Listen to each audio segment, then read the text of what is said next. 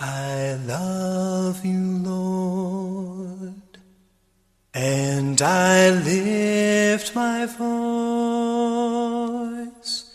to worship you, oh my soul rejoice.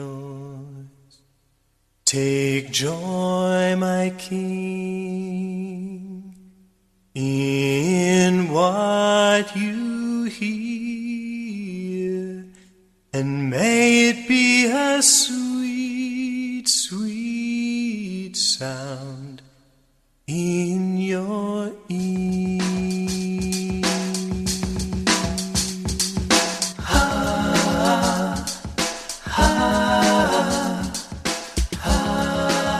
Welcome to Devotionals from Dad. This devotional is entitled The Attributes of Jesus Christ. Have you ever wondered what Jesus really looked like? I can't help myself, but I have thought about this. Nearly every man made image you see of Jesus Christ portrays him as a Caucasian man of medium height with a full beard and brown eyes. At least this is the way Leonardo da Vinci painted the portrait of Jesus and his disciples sharing the Lord's Supper. The, the painting was completed around 1498, almost 1500 years after Jesus ascended into heaven. So, this makes me think the likelihood that Leonardo da Vinci had any firsthand knowledge of Jesus' appearance pretty unlikely. There are a lot of inaccuracies with the painting as well. For instance, the height of the table. In Jesus' day, the table was short, and the people ate in a reclined position. Also, the bread on the table was a large, fluffy loaf that would have been baked with yeast. Passover bread would have been unleavened and flat. Finally, the plates and glasses are made of fine gold and silver. The dining ware at the Last Supper would have been made of wood or clay. All these things lead me to believe that Mr. Da Vinci didn't really know any better than I do what Jesus looked like. In terms of physical appearance, the average Judean man of Jesus' time would have likely had brown or even black hair, olive skin, and brown eyes, and was about five foot five inches in height. Historians have speculated about Jesus' appearance and physical attributes for a long time. This much we do know Jesus was a carpenter. He did manual labor, so it's likely he was lean in appearance and spent a lot of time exposed to the sun and other elements. These things would have affected his appearance.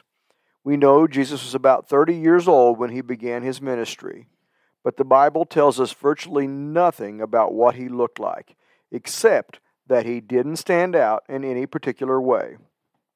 When Jesus was arrested in the Garden of Gethsemane uh, before the crucifixion, Judas had to point Jesus out to the soldiers from among the disciples, presumably because they all appeared similar to one another.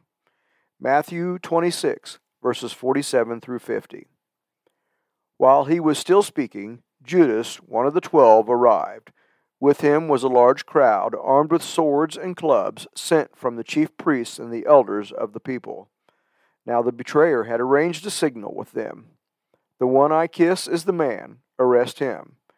Going at once to Jesus, Judas said, Greetings, Rabbi, and kissed him. Jesus replied, Do what you came for, friend.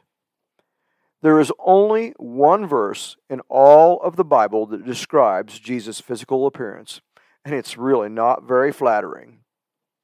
Isaiah 53 2.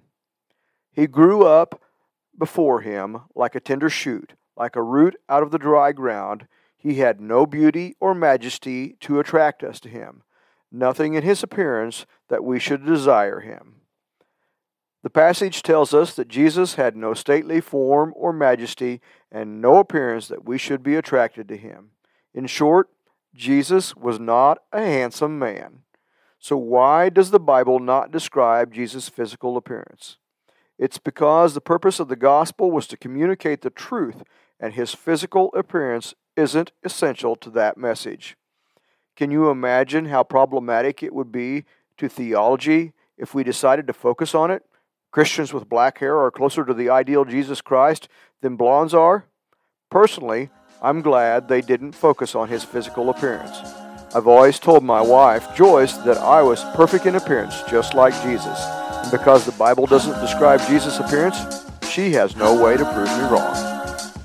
Take joy, my King, in what you hear. May it be a sweet, sweet sound